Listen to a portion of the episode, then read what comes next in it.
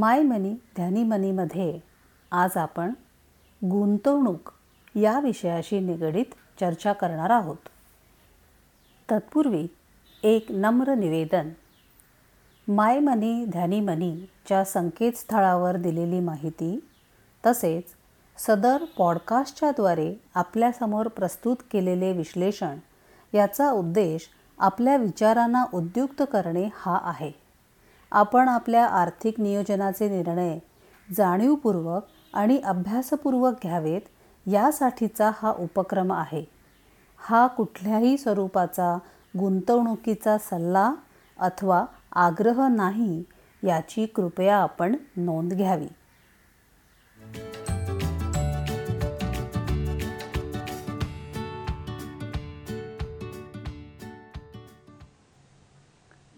दोन हजार अठरा साली उपलब्ध झालेले रिझर्व्ह बँक ऑफ इंडियाचे R B I seven point seventy five percent म्हणजे पावणे आठ टक्के व्याजदर देणारे बॉन्ड मे दोन हजार वीसमध्ये बंद करण्यात आले.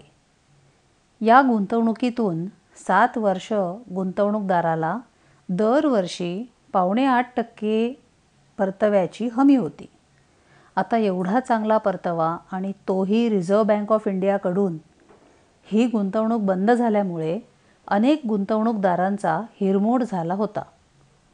स्थिर परतावा देणाऱ्या गुंतवणुका सर्वांनाच प्रिय असतात. परंतु गेल्या महिन्या दोन महिन्यांपासून बँकांच्या ठेवीवर असलेला व्याजदर सर्वांच्या चिंतेचे कारण भरला आहे.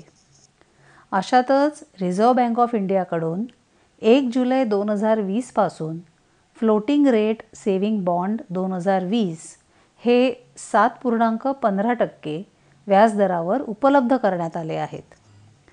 बँकांच्या ठेवीवर साधारणपणे साडेपाच ते सहा टक्के जेमतेम व्याजदर असताना अर्थातच गुंतवणूकदारांना ह्या आर बी आय बॉन्डविषयीची उत्सुकता असणे स्वाभाविक आहे. आपल्या आजच्या एपिसोडमध्ये आपण या फ्लोटिंग रेट सेविंग बॉन्ड दोन हजार वीसविषयी चर्चा करू आणि बघू की हा बॉन्ड आपल्या सर्वांच्या फायद्याच्या आहे का? प्रथम आपण या गुंतवणुकीची एकंदर रचना बघू. पहिल्या प्रथम ही गुंतवणूक कोणासाठी खुली आहे? तर या योजनेमध्ये सर्व भारतीय निवासी तसेच एच यू एफ म्हणजे हिंदू अनडिवायडेड फॅमिली म्हणजे हिंदू संयुक्त कुटुंब गुंतवणूक करू शकतात. अनिवासी भारतीय म्हणजे एन आर आयसाठी मात्र ही गुंतवणूक उपलब्ध नाही. या गुंतवणुकीमध्ये कमीत कमी एक हजार रुपयांची गुंतवणूक करावी लागते.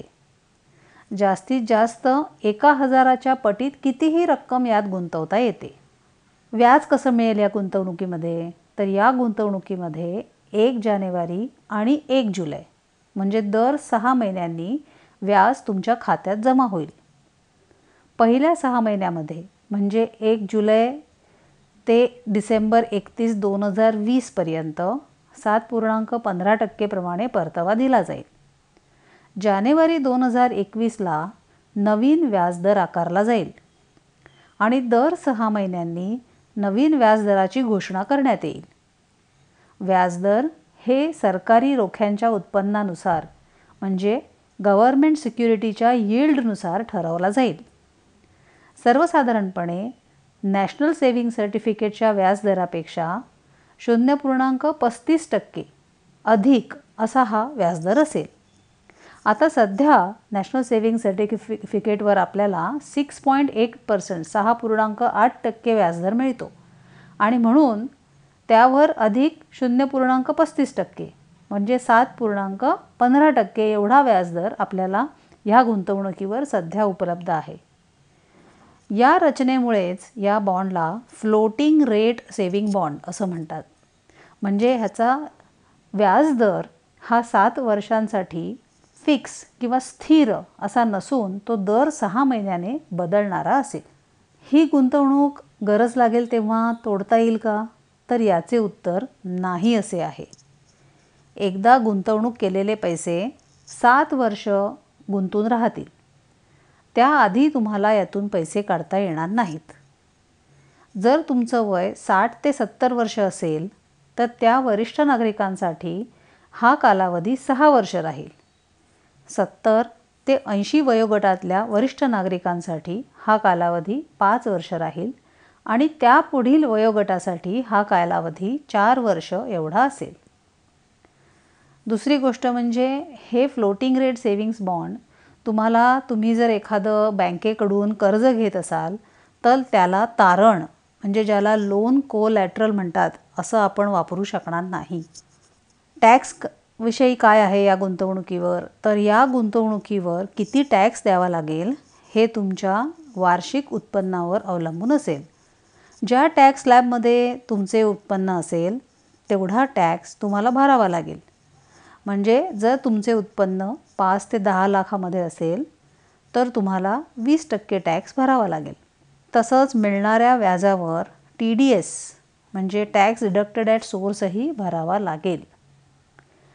सात वर्षांच्या गुंतवणुकीच्या काळात जर बॉन्डधारकाचा मृत्यू झाला तर त्याच्या नॉमिनीच्या नावे ही गुंतवणूक ट्रान्स्फर होईल. हे बॉन्ड्स कुठे अवेलेबल असतील? तर हे bonds state bank of India काही नॅशनलाइज बँक जसं की bank of Baroda bank of India bank of Maharashtra आणि चार private bank H D F C bank Axis bank I D B I bank आणि I C I C I bank येथे उपलब्ध आहेत. आता आपण विचार करू की ही गुंतवणूक आपल्यासाठी योग्य आहे का? कुठल्याही गुंतवणुकीची योग्यता ही मिळणारा परतावा म्हणजे व्याजदर मुद्दलाची हमी आणि लिक्विडिटी म्हणजे गरज पडेल तेव्हा पटकन मुद्दल उपलब्ध होणे यावरून ठरत असते. मुद्दलाची हमी अर्थातच आपण ह्याविषयी जर विचार केला तर रिझर्व्ह बँक ऑफ इंडियासारख्या मध्यवर्ती बँकेत आपली रक्कम आणि आपली मुद्दल नक्कीच सुरक्षित आहे. पण लिक्विडिटी मात्र ह्या गुंतवणुकीमध्ये नाही. कारण आपले पैसे सात वर्ष गुंतून राहतील.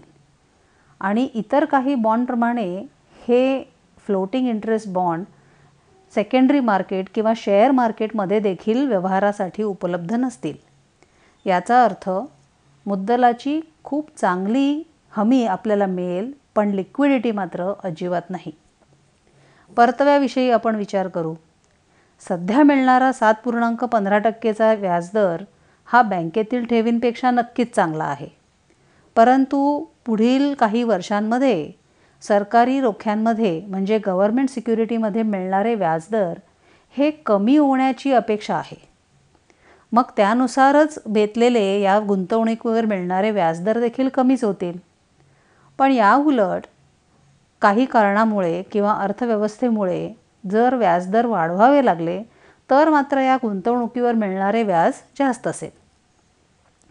मग आता ह्या गुंतवणुकीमध्ये कोणी गुंतवणूक करावी? ज्या मंडळींना शंभर टक्के मुद्दलाची हमी हे मिळणाऱ्या परतव्यापेक्षा अधिक महत्त्वाची असेल जसे निवृत्त झालेले वरिष्ठ नागरिक असतील किंवा मुद्दलाची जोखीम नको असलेले असतील त्यांच्यासाठी हा एक गुंतवणुकीचा पर्याय उपलब्ध होऊ शकेल. परंतु कमी लिक्विडिटीमुळे या गुंतवणुकीबरोबरच काही अन्य गुंतवणूक प्रकारांमध्ये अडीअडचणीला लागणाऱ्या पैशाची तरतूद असणे आवश्यक आहे. तसेच बदलत्या व्याजदरामुळे या गुंतवणुकीची तुलना पाच वर्षांचा स्थिर व्याज देणारे नॅशनल सेविंग सर्टिफिकेट वरिष्ठ नागरिकांसाठी उपलब्ध असलेले सिनियर सिटिझन सेविंग स्कीम आणि प्रधानमंत्री वयवंदना योजना या सर्वांकडे करणे संयुक्तिक ठरेल. नमस्कार.